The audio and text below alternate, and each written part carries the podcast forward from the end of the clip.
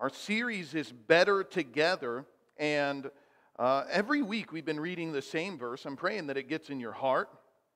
We're really building culture around this, and uh, uh, do we have that coming up on the screen? My son? Hallelujah. There it is. And uh, can everybody read that? Can you read that in the back? It's like vision exam, okay? Let's, uh, we, we read this together. Uh, so at the count of three, I want us all in unison to read this. There's two slides. One, two, three. So now you Gentiles are no longer strangers and foreigners. You are citizens along with all of God's holy people. You are members of God's family. Together, we are His house, built on the foundation of the apostles and prophets. And the cornerstone is Christ Jesus Himself. We are carefully joined together in Him, becoming a holy temple for the Lord. Through him, you Gentiles are also being made part of this dwelling where God lives by his Spirit. Hallelujah. Now, if you have your Bibles, I want you to look back just a couple verses in verse 1, Ephesians chapter 2, in verse 1.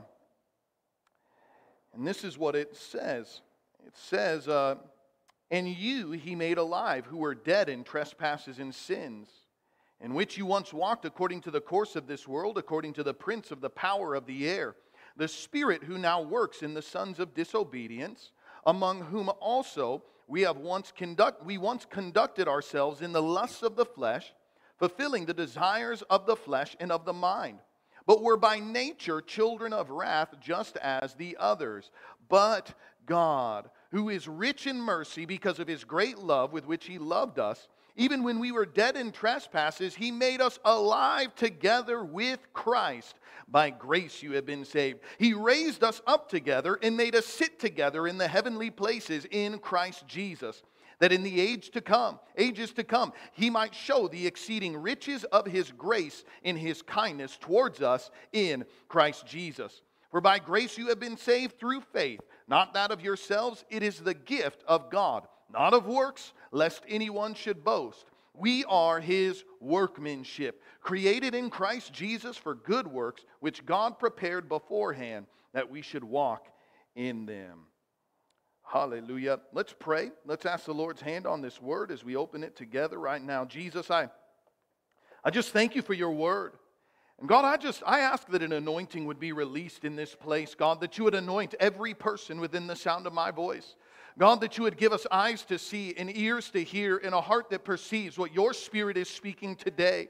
And God, I ask that an anointing would rest upon me, Lord. If, if I don't have your anointing, I, I, don't, I don't know if I can do this today. I just ask that you would help me, that you would anoint me, that under the unction and the power of your Holy Spirit, that I would share Lord, your word with, uh, with clarity and with power, mighty God. Let it be life transforming to each and every one. Give us liberty in the house today as we receive your word. In Jesus' name I pray.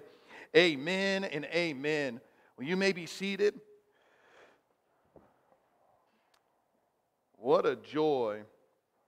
What a joy to be in the house of God. I, I, um, this last week, something interesting happened we received news, I believe, Thursday afternoon of the passing of a mighty saint of God, um, Brother Leslie Bovey. That's Pastor Colleen's father, actually, passed away just this last week.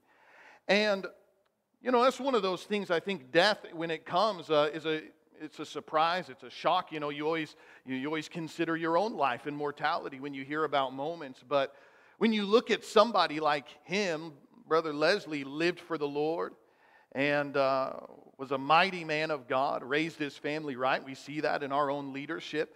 And, uh, and he was a blessing to us. We got to spend time. I think I met Brother Leslie when he was 96. He died at 100, by the way. And uh, the thing that just amazed me about spending time with him is he remembered my name. He remembered my wife. He remembers our kids. And every time we would see him, he would greet us by name, ask us how Lahaina was doing. And then as soon as we started the work here, I mean, he, he was keeping track of it. How was Kona? You guys were over there this last week. In fact, he was the first one to read and write a review on my most recent book, God's will. He wrote, he read this thing, and then he wrote me a full write-up, rated it on Amazon. I don't even know how to rate stuff on Amazon, but here's here's Brother Leslie uh, rating books on Amazon at at hundred years old. And this last week, he had the distinct privilege of meeting Jesus face to face. The reason that I bring that up is even in the topic of what I'm sharing today, every time somebody passes away, I'm, I'm reminded of the reality that we live a life in the physical here in the world. But there is a spiritual, unseen realm that is more real than any of you have ever experienced before. There was a time where I was grieving the loss of another church family member. He was uh, active, uh, Brother Keoki was his name, and he was a member of our early morning prayer ministry as well. Prayed with this guy, spent time with him nearly every single day. And I remember he died. He had a stroke. It was an unexpected thing. He passed away. Nobody really saw it coming. We thought that he would come through that, but uh, all of a sudden he passed away. And I remember I was grieving, and one evening I was in prayer. And, uh, and just asking God why. I don't know if you've ever done that. Have you ever prayed for something? It doesn't happen. You're like, God, why? What's going on? I was having one of those moments with the Lord, and I just, I, I remember asking the question of the Lord, why did he have to die? And I felt the word of the Holy Spirit come into my heart, and not with an audible voice, but I knew that the Lord was speaking to me in that moment. And he said something so clear, I don't think I'll ever forget it. Every funeral, every death that I see, I'll be reminded of this moment. He says, Jacob, Keoki is more alive than you are right now. And I remember it shook me to my core. Do you understand? The Bible says in 2 Corinthians 14 18, we do not look at the things that are seen, but the things which are not seen. The things that are seen are temporary, but that which is unseen is eternal. Every time I consider death, I'm reminded of this reality that there is a world that is unseen, that is more real than anything we can look at, anything we can lay hold of, any person we can talk to, the unseen spirit. Think about this. I know this is a new frame of thinking. This is the reason men like Smith Wigglesworth were able to touch the heavenly realm and see miracles released because they understood the reality of the heavenly realm is greater than what we experience. The reality of the heavenly realm will supersede and overwhelm even our physical bodies and anything we can lay hold of in it. How is it that we can give an offering that touches the heart of God? And all of a sudden we see provision that does not make sense we must learn to tap into this heavenly realm because there's warfare that's going on all around us. That's really what I want to talk about today. There is warfare, there is a kingdom of darkness, and there is a kingdom of light. We would call it the kingdom of hell and the kingdom of heaven. But I want to remind you, I didn't get much time to talk about this last week. And so, can I backtrack for a little bit? Can you guys all track with me for a second? Stay open in Ephesians, it's going to help you. In the previous chapter in, in Ephesians, in chapter 1 and verse 20, it says that Jesus overcame death, and today he is seated in authority at God's right hand in heavenly places. Everybody say in heavenly places. Now, what in the world is that all about? Because here's what's fascinating. I, I would submit to you yes, Jesus has a real throne in a physical place somewhere called heaven. But I would submit to you that is not what this passage right here is talking about.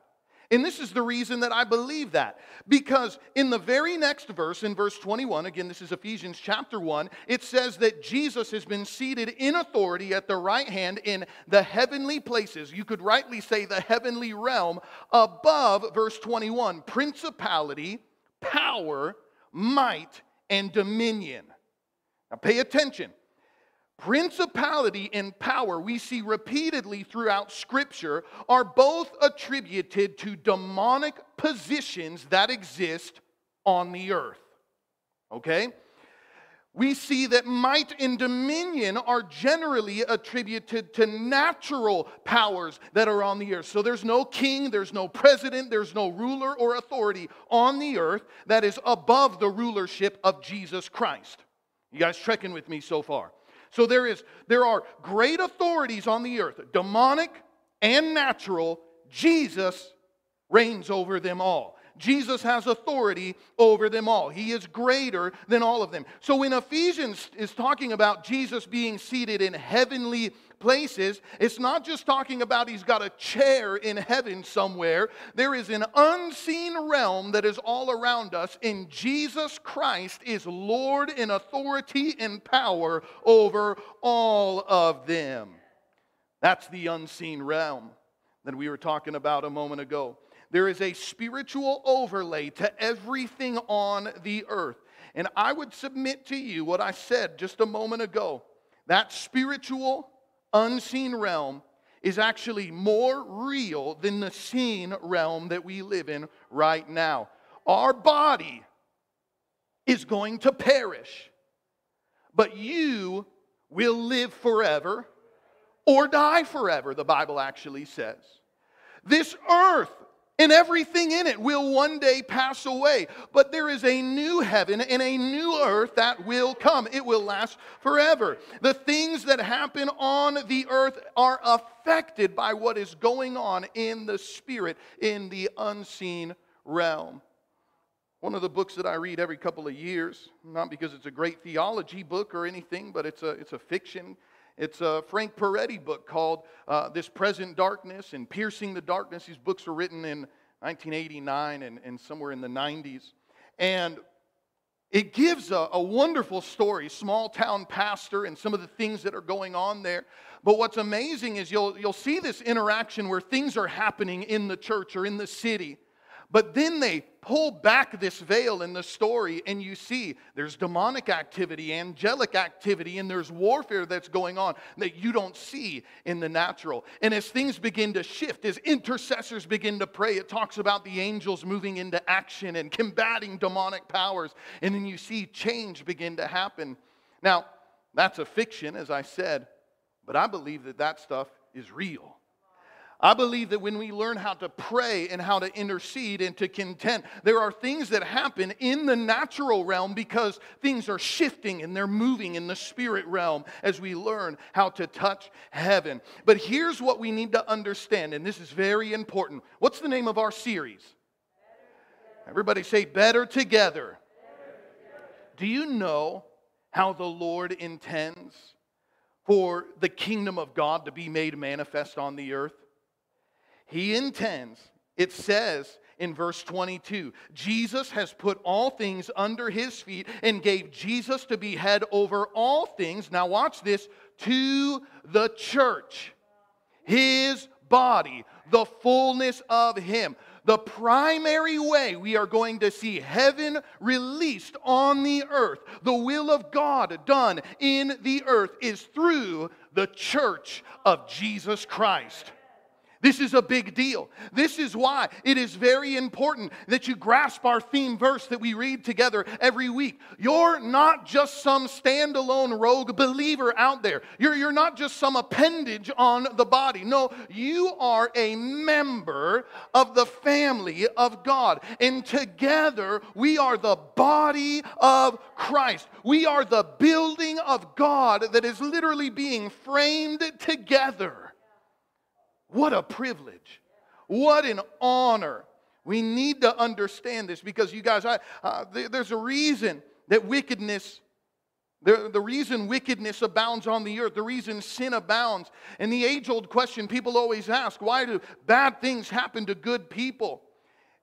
This right here, it doesn't make that an easy question to answer, but I, I understand it logically. There are places on the earth where the Lord is not yet ruling and reigning. There are places on the earth where the devil himself has a foothold, his will is being accomplished. And it makes our job as the church of Jesus Christ very important. When we see God's will not being done, when we see God's will being violated, there's a moment where you and I need to understand who we are as the body of Jesus Christ, extending the kingdom of God, building the church, seeing the will of God established on the earth. This is a big deal, and I, hope that we get it. There's great darkness in the world, but we have a mission.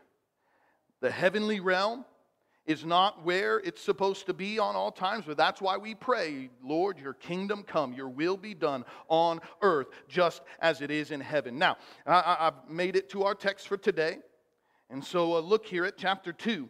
Chapter 2 in verse 1. This is what it's, this is where we all begin, by the way. You were dead. Hallelujah. You walked according to the world, verse 2, according to the prince of the power of the air, the spirit who now works in the sons of disobedience. We talked last week. Who's the prince of the power of the air? Satan, the devil. He is the prince of the world. Jesus acknowledged it. It's actually five times in the New Testament. But praise God, prince is lower than king.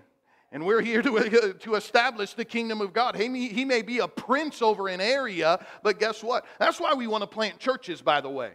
What would move somebody like Dr. Morrow? Why do we need 500 churches? Isn't it great to have one church on Maui? Isn't that good enough? Here's the fact of the matter there is a prince over the world that is having a heyday in certain nations. And if a church of Jesus Christ, if the believers of God do not come into an area and begin to release the kingdom of heaven on the earth, then guess what? The devil's going to continue to have his way. But we've determined, I heard Dr. Marocco make this statement. He wants to make Maui a hard place to go to hell. That nobody growing up on Maui is going to hell. And so, you know what? I've taken that mission upon myself. That's a great plan, Dr. Marocco. I don't want anybody on the big island of Hawaii to go to hell. That's what this is all about.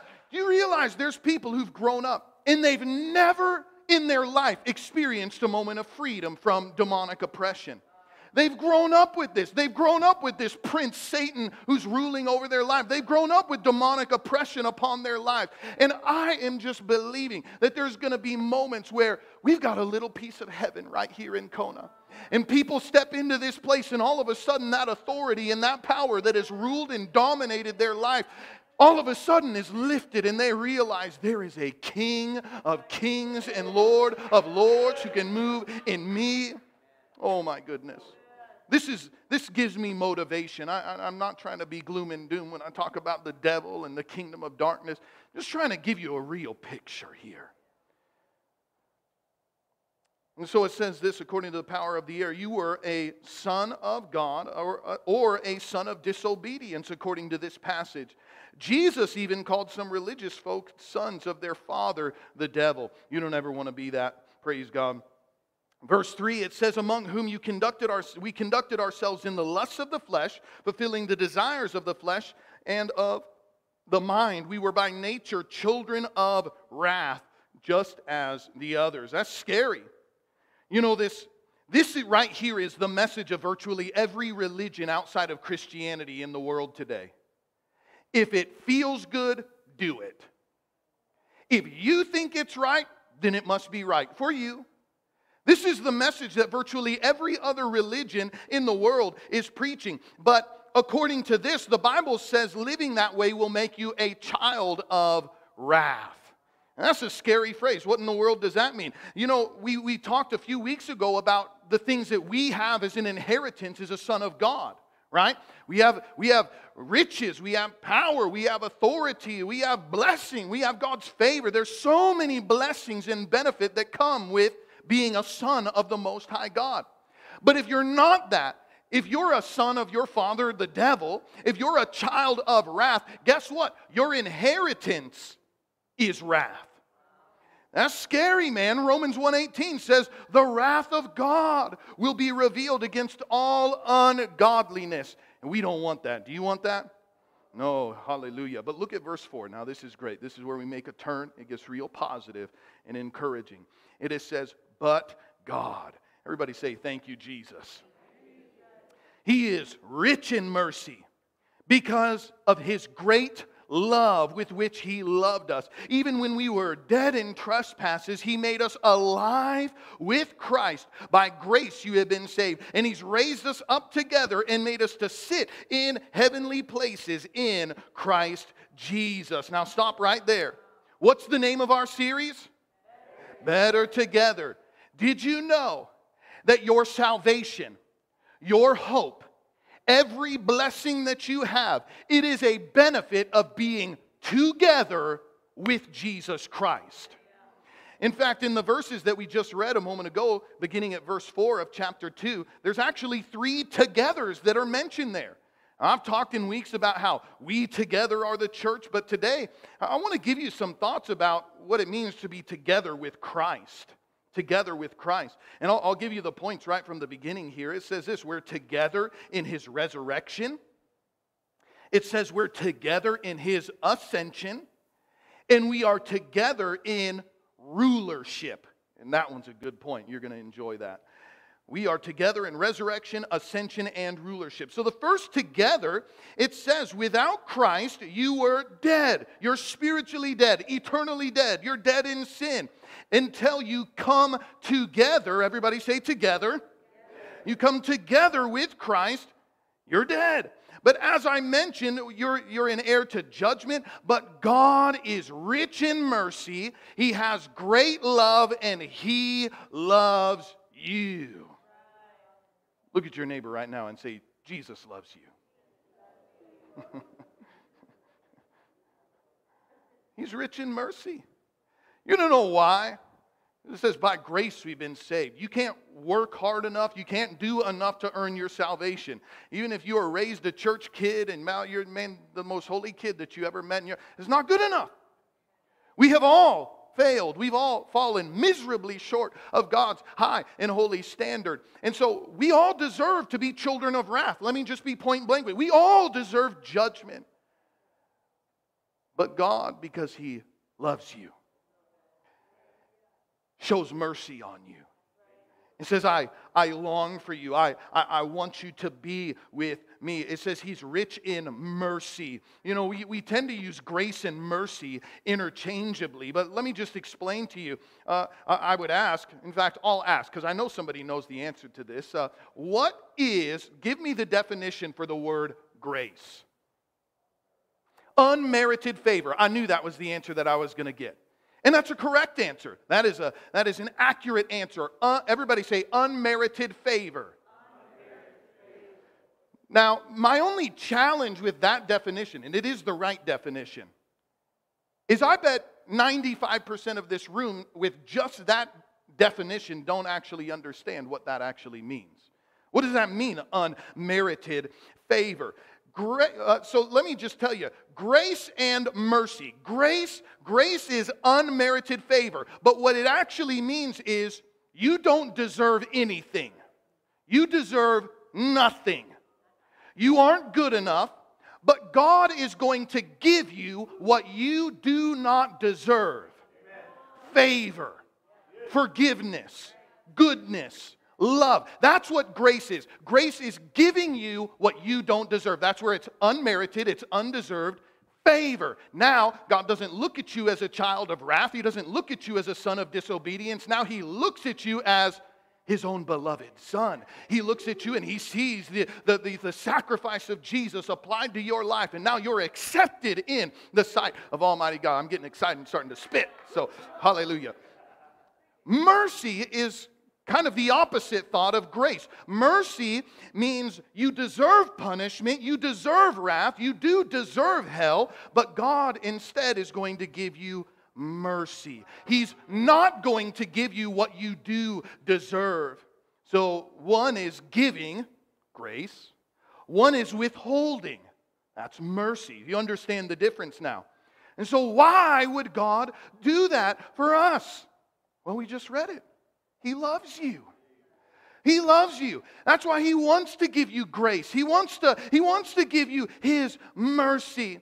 And so we're going to begin a life group pretty soon. In fact, the, the curriculum that we're encouraging that we're going to start in, in our life group push here in a couple weeks is a, it's a book called Following Jesus. And in the introduction, uh, you know, uh, I'm just going to steal one thought, okay? So, uh, but I just thought that this was so powerful. In the introduction of this book, Following Jesus, the writer points out that the very moment Jesus died, the veil was torn from top to bottom. Now, now for those who may not understand, the, the veil, there was this idea within the temple of God. And there, the veil was a separation between what they call the holy place and the most holy place, or the Holy of Holies. The Holy of Holies was a place that was reserved only for the high priest to go and to offer a sacrifice. But it was there that the very manifest presence of God rested. And uh, that's where the Ark of the Covenant was. In fact, they had this system going on because anybody who was to go into that most holy place with sin in their life, they had the belief that they would be struck dead being in the presence of holy God. But something incredible happened when Jesus himself died, he made provision for our sins to be cleansed, to be washed, to be made new. And he opened a pathway by which you and I could now come into the presence of God. Not just the high priest, not just through an animal sacrifice, but all who would receive the glorious sacrifice of Jesus. Now, here's what's really amazing about this the Bible says the very moment that Jesus died. The moment, not 90 days later, not, you know, a couple months later, not, not years later, it was enough. The very moment, the first opportunity that God had to come and penetrate that veil and come and fellowship with his people, that is exactly what he did. You know what that tells me? God is desperate to be with you. He wants to be together with us. Oh, I I'm getting goosebumps just thinking about it. Oh, my goodness. That ought to excite us so much. He couldn't wait, he didn't delay. The veil is torn. Now we, we can enter in to God's presence. Oh, my goodness, what a joy. And so, He's merciful. He has great love for you, and He raises you up. In verse 7, it says, He does in our, uh, what He does in our life is to show the abundant, what abundant grace is. This is verse 7, chapter 2. And His kindness towards us through Jesus. Let, let me read that again. What He does in our life is to show how abundant His grace is and His kindness towards us through Jesus. You understand? That you are a living, walking testimony of how good God is. That's what he's saying. That people will look at your life and they will see the grace of God. They will look at you and they will see how kind God is. Because they're going to look at you and know that guy used to be a drug addict. How's he an amazing father now? That lady grew up in an abusive household. How is she such a wonderful mother now? That guy used to be a drug dealer. How's he a pastor now? I mean, there's going to be things that people look at. I know that guy failed school. How is he running his own multi million dollar business? I mean, really, this is the kind of stuff that people, people, people look and they're going to say, How's that possible? Our lives are a living, walking testimony that our God is gracious, that our God is good, that our God is, is mighty, He is powerful. Guys, I desire that for every person within the sound of my voice. In fact, it, it leads me into the next point here, number two. The second together that we read about is in verse 6. It says that he raised us up together. If you're taking notes, this is what I want you to write down. We are together in ascension. Ascension. We have been raised up together with Jesus Christ. You see, some Christians, you've been resurrected. You've been made alive in Christ Jesus. How many of you are alive in Christ Jesus? If you've been born again, you, you have been, okay? If you haven't, we're going to pray for you at the end of service. Okay? But you have been resurrected. You've been made alive. But what grieves me is there are still people that you've experienced the resurrection in your own life. You've been born again. However, you still live a lowly life. Guys, I, I don't want to, I love eating shrimp, but shrimp are bottom dwellers. They eat the garbage off the floor. That's not your life. You're not called to be shrimp in the kingdom of God, right? I don't know where that illustration came from, but uh, that's just that's a real picture, man. It's like you're not a cockroach in the kingdom of God. You're called to be an eagle, right? Right? We need to stop living these lowly lives and ascend. Now, maybe that's not the best example because I've learned that cockroaches fly in Hawaii. You know, they don't do that everywhere. You're still not a cockroach. It's time to rise up and be what God has called us to be. Now, this is maybe my favorite part of the entire message, I'll just tell you. In verse 10, it says that we are his workmanship, created in Christ Jesus for good works, which God prepared beforehand that we should walk in them. Now, let me teach you a Greek word. This is so awesome. That word workmanship, everybody say workmanship. It's the Greek word poema. Everybody say poema. What does that sound like? Poem. And that's exactly what it is. You are God's poem. You are a work of art. Now, before Jesus, remember, you were dead. What can dead people do? Nothing. How beautiful is a dead person?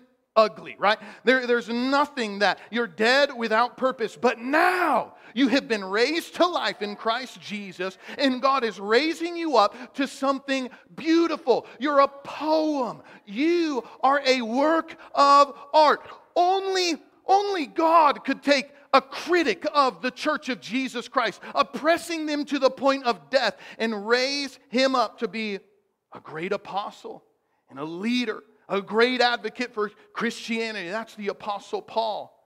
That's poetic, friend.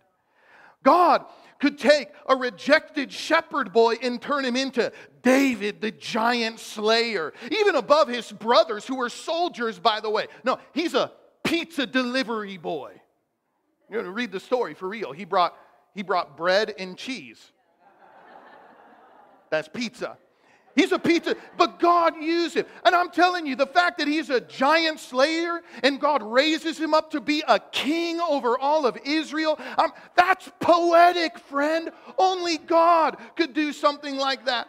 He take a hard of speech, runaway murderer, and turn him into Moses, the deliverer and leader of Israel. Only God could take a young virgin girl and through the Holy Spirit allow Mary the mother, uh, to mother Jesus, the Messiah, the Savior of the world. That's poetic. I just want to challenge you sometime. Look in the mirror and just imagine I am God's poetry. I am a work of art. I used to be a drug addict. I used to be in perversion. I used to be broke as a joke. I used to be a terrible human being. But now I'm being raised up. I'm a work of art. I'm, I, am a test. I mean, guys, you are poetry. I want you to look. I, I had you turn to you one neighbor earlier. I want you to turn to another neighbor and say, You're a beautiful work of art.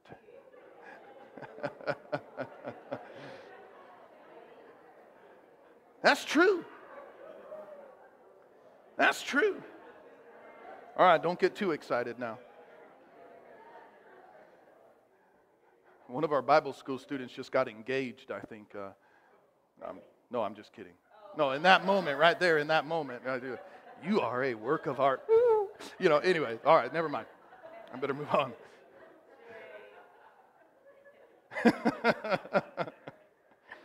all right, so you are a work of art. You're a work of art. Every one of us are. You ought to think of yourself that way the psalmist, he said that you are fearfully and you are wonderfully made. It's really become one of my favorite verses in all of the Bible because he's talking about himself. He's talking about the works, Lord, your works. I am fearfully and wonderfully. So, you know, some of us feel like we're arrogant or self promoting when we talk like that. No, it's not. You are a reflection of the glory of God. Is you're a reflection of God's grace. You're a reflection of His work in your life. And I'm telling you, when people look at your life, it's not an arrogant thing to say, man, I, I was dead. I was a nobody. I deserve nothing that I have but God in His goodness. Everything that I have and I'm doing is because God is way better than I deserve. You're a work of art.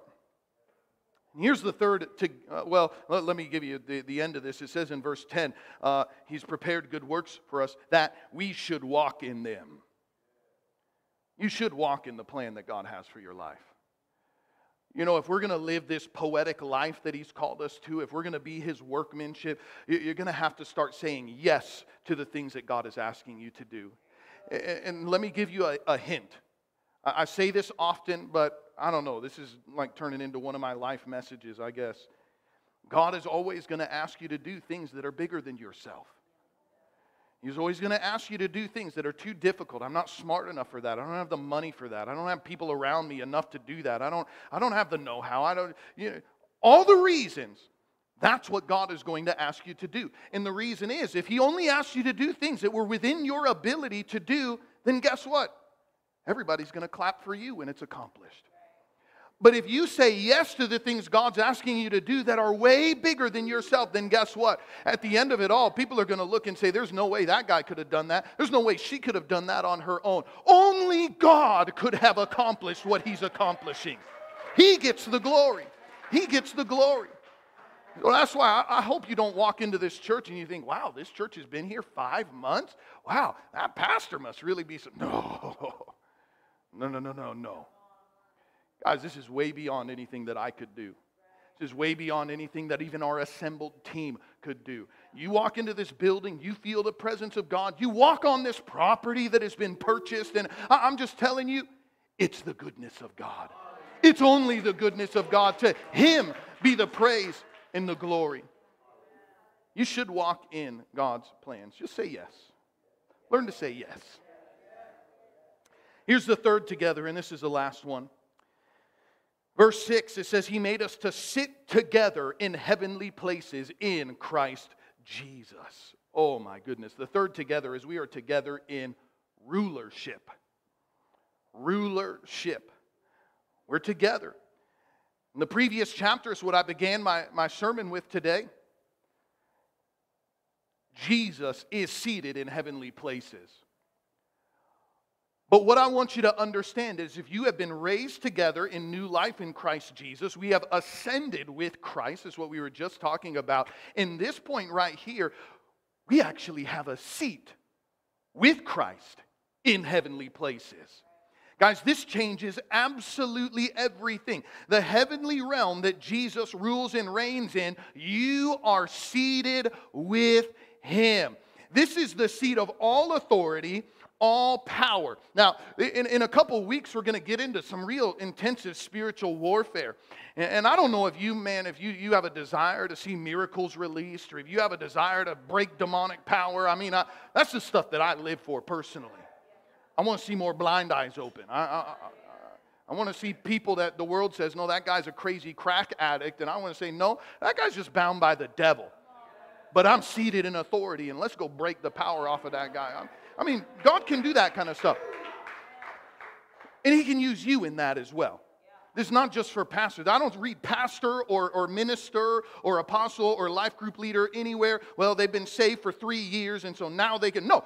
The moment you're born again, the moment you understand your identity, that you have ascended with Christ Jesus and you are seated in authority, guess what? I've watched people that are a week old in the Lord start casting out devils because they start to understand if Jesus has authority and I'm in Jesus, then that means I have authority.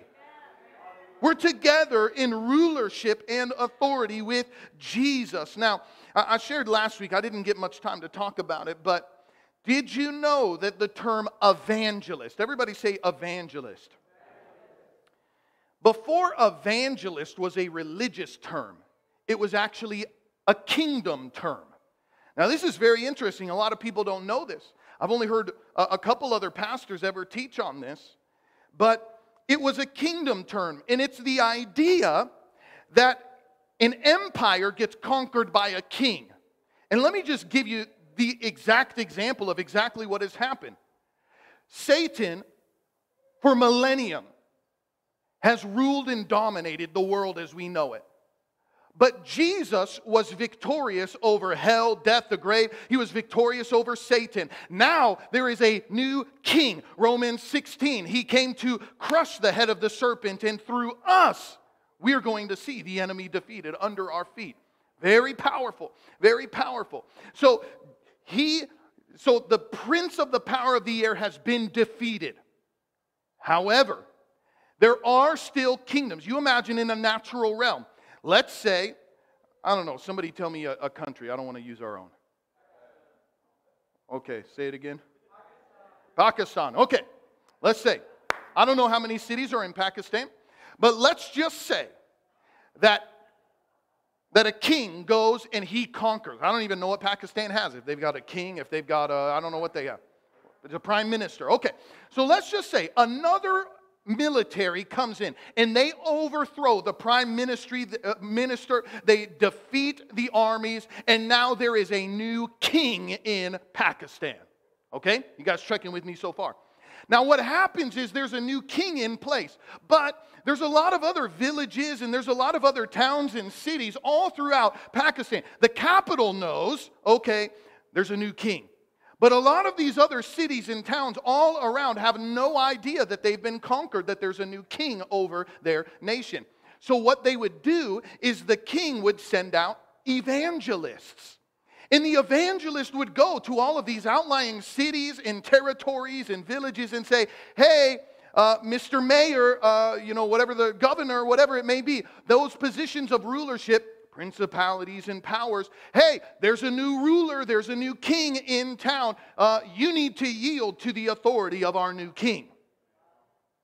This is exactly what you and I do when we're extending the kingdom of God. Yeah, you could look at a city and say, there's no church there, there's no believers there. Man, darkness is ruling and reigning over that place. But you go as a carrier of the gospel of Jesus Christ with the authority of God and say, hey, there's a king who is now ruling the entire world. He's the king of kings and the Lord of lords. And, and your demonic reign needs to end right now. Now, there's very often warfare and there's, there's pushback, and that's, that's where we learn spiritual warfare. We're going to start doing that actually on, on Tuesday nights. We're going to go through some of that. But uh, uh, there's, there is warfare. And so I'm not saying it's always going to be easy. You walk into a territory, pray a single prayer, and it's all said and done. But Jesus is king. And we as evangelists go and we assert authority and we demonstrate God's power. And then we stand our ground. No, this belongs to the Lord now. I'm telling you, Kona's never going to be the same because the body of Christ is moving. The body of Jesus Christ is coming together. Yes, there are demonic powers that are real, but we're going to see those things topple. We're going to see them come down. We're going to see addiction. We're going to see perversion. We're going to see brokenness. We're going to see confusion. Whatever it is, we're going to see these things crumble and come to the ground. And the kingdom of God is going to be established. Now, here's what's so cool. Minister Ryland, would you come? I'm, I'm closing, I'm, I think, okay? Did you know that even the term apostle apostle was also, before it was a religious term, it was a, it was a kingdom term. And the apostle, in, in the very same sense, is a, you just imagine, we'll just stick with Pakistan, right? You just imagine now we've gone in, we've done the work. Now, a, lot of these territories now understand they're under the ownership of a new king. What they would do is then they would send apostles and what the apostle would do is they would actually go into a city, into a region or territory, and they would actually begin to train the people. This is what our etiquette is. Here's what our laws are in this new kingdom. They would actually show this is what the king prefers. These are the laws that he's instituted. Here's, uh, here's the type of music that he likes because the, the idea was if the king himself were ever to come to that city or that town, they want a culture that He's created, that He appreciates, that He loves and enjoys. And so you begin to understand why the Bible would call apostles what they are. Because what an apostle does, we still receive from the apostles' teachings today. Is we receive these things, and well, now that I'm under the, the ownership of a new king, I look and now I see the things that he loves, and I see the things that he doesn't. I understand that God has preferences, that there's, there's ways that we can pray that will attract the Holy Spirit. There's ways that we can worship that will draw the Holy Spirit. There's things that we can do that will reject the Holy Spirit and, and, and make him want to flee. So we receive of the apostles and we say, Lord, help us to be the type of place that you want to be in. Help, help, help us, Lord. And give us the power. I, I believe there's apostles today Had one woman of God I haven't met. Leah was got to connect with her during the women's conference, and she said that she was actually there on Oahu in the service when they prayed for Dr. Marocco, sending him out to take King's Cathedral. I mean, when he was still with another church, she was in the service where they prayed for him to send him out. And to look now, 40 years, we're almost at the end of our 40th year, to see 500 churches, she just couldn't even hardly believe it. Wow. Do you want to know why? Because here's a man of God who's really stepped into that apostolic office. And what he's doing is he's sending out voices, pastors, ministers, evangelists, prophets, all over the globe. And everywhere we go, I love the fact he wants to buy property. Why? This is a little piece of heaven on earth right here. I can't speak for every other place. I can't speak for the city as a whole. One day, God's going to give us this city. We're praying God's going to give us this island. But right here is a little plot of heaven because we've got a great leader who believed in us and was willing to make an investment and say, you know, I'll. So I've been sent. And all those who are a part of this body, guess what? You now become a part of what God is doing right here. You become an extension of the kingdom of God right here in the earth. Everywhere we go. You understand when you start your life group, there's going to be a little piece of heaven in Captain Cook. There's going to be a little piece of heaven in in central Kona. There's going to be a, a, a, little piece of heaven there in uh, Palisades. And wherever we start, we're laying out the plans right now. You begin to pray diligently. We're laying out the plans for how we're going to launch in Hilo. It's going to be a big deal. There's going to be a little piece of heaven over in Hilo. We're praying. We're looking at properties on the south point of the island, and there's going to be a little piece of heaven down there. This is not just games. This isn't, this isn't just some religious deal. It's not that we're just trying to hit some number. Wow, 500 churches. It's about people. It's about your kingdom come, your will be done on earth as it is in heaven. That's what this is about. I want you to stand all across this room right now.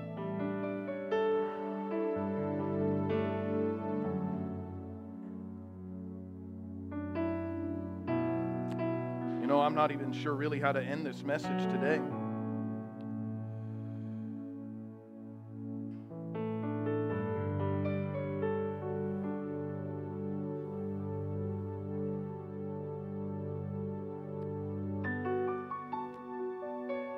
Let me make it personal to you.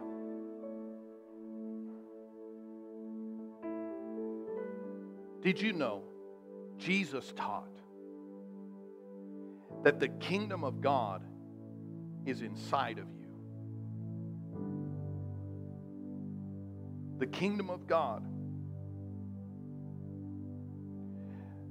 You and I, every person within the sound of my voice, we have the capacity to either host the kingdom of God or the kingdom of darkness.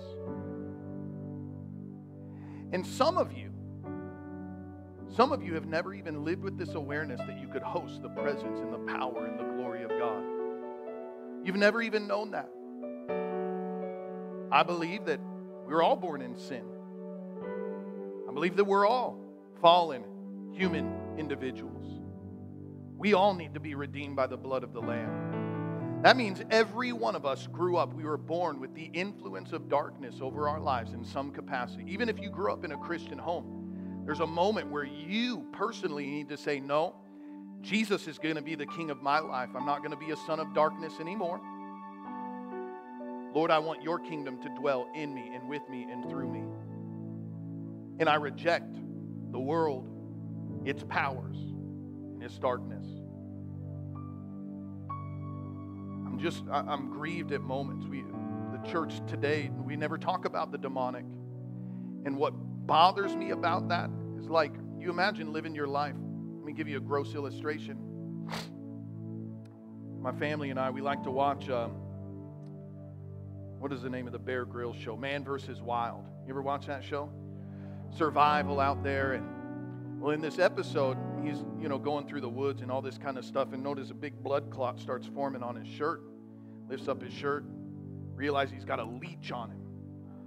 Pulls a leech out, squeeze the thing, blood. You know, he always does stuff just to be gross, right? And uh, I like Bear Grylls. He's a Christian, an awesome guy. And um, my kids were just amazed, you know, oh, wow, you know, what is that? Oh, yeah, it's a leech. And I begin to explain what a leech, you know, the, the demons are like leeches. They're parasites. And one area they find, right? Ephesians, uh, I'm sorry, uh, James says, give no place to the devil. Give no place to the devil. Because it finds one little piece of skin and it's like a leech and just latch on, start feeding off of you. And all of a sudden, your life force is being drained, and you don't understand why. I pray and it doesn't hit, and I don't understand why. And some people, this is this is my fear. Pastors that never talk about spiritual warfare or the demonic or the or even the heavenly realm, any of this kind of stuff. You got people walking around with leeches, and they don't even know it. They don't even know it. And if Somebody, you know what the gospel does? It shines a light in places of darkness. And maybe even on a day like today, you realize, man, maybe some of the health issues that I have aren't just physical in nature, but maybe there's a spiritual component to it. Man, maybe the reason that my that my family has not yet come to Christ is because the man, the devil really does have his, his hook in their lives. And, and you fill in the blank. Maybe the reason I can't gain victory over this sin in my life is because it's and the devil's got a, a hold in my life. It's like a parasite. It's not a big deal. Okay, listen, it, it's not the end of the world.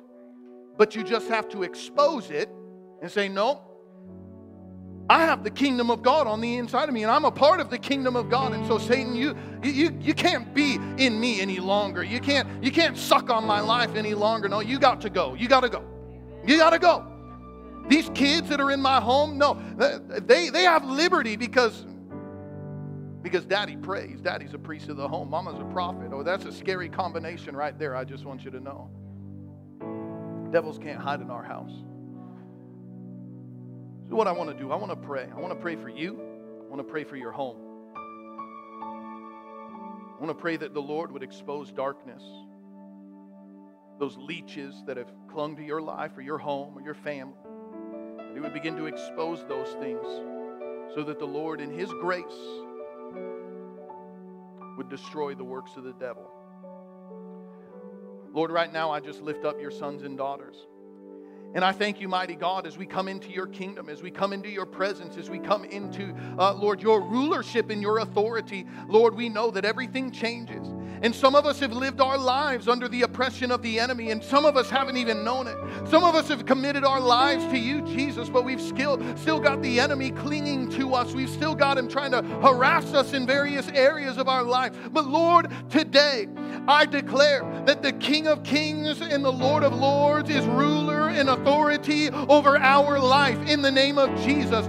Jesus, we believe that you are seated at the right hand in heavenly places and that we have been made to sit together with you in the heavenly places. And so, mighty God, I pray that if it doesn't belong in heaven, if it is not of your will, I command that that thing loose us and let us go in the name of Jesus. Oppression of the mind, oppression of the soul, it must loose us and let it go. Depression, anxiety, bouts of fear, Lord, I command those things loose your sons and daughters and let them go. Lord, those those anger, that that rage, Lord, those those moments of, of perversion that grip our hearts, God, uh, uh, things that would hit us, Lord, condemnation and uh, just the harassing of the enemy, a constant reminder of the past. I silence the voice of the enemy in the name of Jesus. I say no voice is allowed to speak over your sons and daughters except for the voice of your Holy Spirit ministering over us.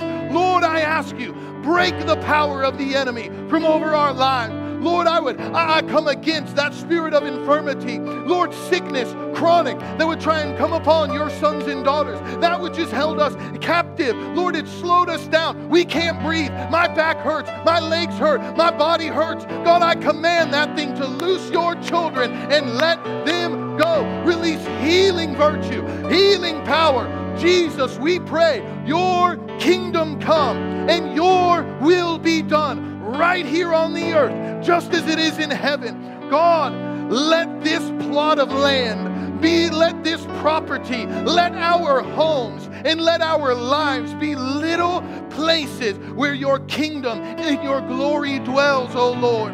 Almighty God, I pray, let there be liberty, even that confusion of the mind. God, there's people that have been unable to receive of what your spirit is speaking because they live in this constant state of confusion. God, I ask that you would clear their minds in the name of Jesus. Give them a right mind. Take every thought captive, bringing it into submission to you, Christ Jesus. I pray, give us the mind of Jesus Christ. Let us think like you. Let us believe like you. Let us know like you. Oh, Almighty God. Oh, Almighty God.